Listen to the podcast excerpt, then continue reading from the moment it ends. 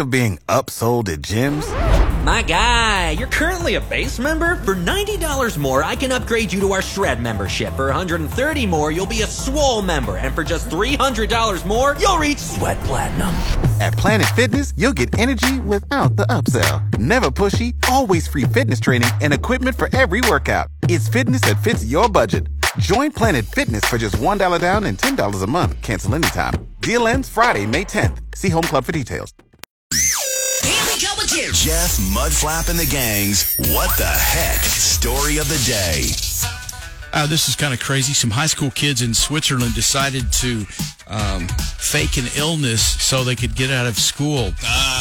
So what they did was they falsified positive COVID tests, and uh, it seemed like a good idea at the time because they did get to stay home. But what they didn't think about or realize is that their stunt would force the school to contact trace, and that led to 25 classmates and several teachers needing to quarantine for 10 days at home just because these guys said they had they had COVID. The school eventually discovered the test results were fake. Now they're pursuing actual criminal charges against these guys. So- Oh, ouch. yeah, that's uh like I said on on paper. It's like, hey man, it's funny. Let's do that, and then Yeah, backfired got- just a got real.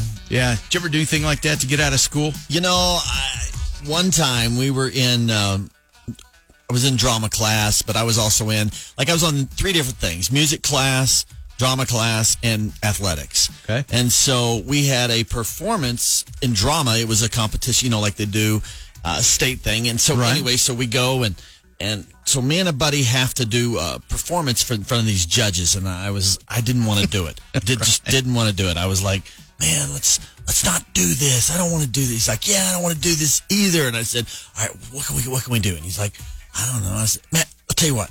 I'll sprain my ankle because this requires a lot of us doing all kinds of stuff. And Yeah. I said, I'll sprain my ankle. So let's act like we're practicing in here. And then I'll kind of make a noise. And so, anyway, so he, something happened. I don't know. We just go, I, oh, so I go out and I see the teacher and I'm limping. I'm like, oh, I said, Miss Elliott, I said, I, I think I sprung, my, I don't know, something's wrong with my ankle. I don't know what to, oh, it hurts. It hurts. And I, so I don't think I can do this, this, this performance for these judges, you know. And you were so distraught, I'm sure. I was. Yeah. And then so she goes, All right, well, just go ahead and go on home. So, anyway, what I'm not telling you is that we had a basketball game that night.